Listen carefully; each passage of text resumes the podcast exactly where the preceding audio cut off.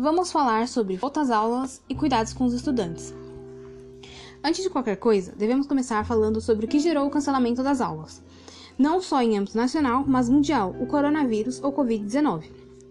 Essa doença, que foi descoberta na China, transformou o mundo nos últimos meses, deixando todos fora da sua zona de conforto, incluindo os alunos, que tiveram suas aulas canceladas na metade do mês de março, em todos os estados. Devido a esse fato, o governo criou o aplicativo Centro de Mídias SP, que também foi estendido a uma rede de televisão que foi emprestada para o governo, onde os alunos poderiam assistir às aulas online, de forma que não perdessem totalmente seu ano letivo, até que houvesse o retorno dessas. No entanto, com a falta de preocupação tanto por parte do governo nacional como de grande parte da população, a situação apenas se agravou.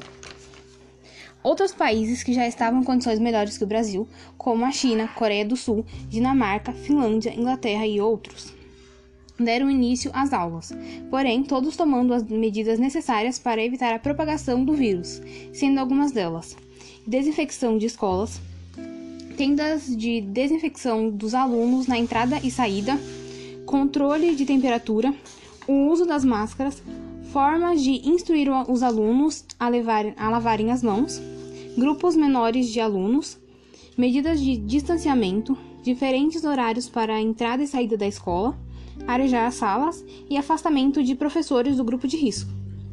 No Brasil, a volta às aulas vem sendo adiadas já há algum tempo. Porém, nas, as últimas informações sobre essa é de que está prevista para acontecer no mês de setembro.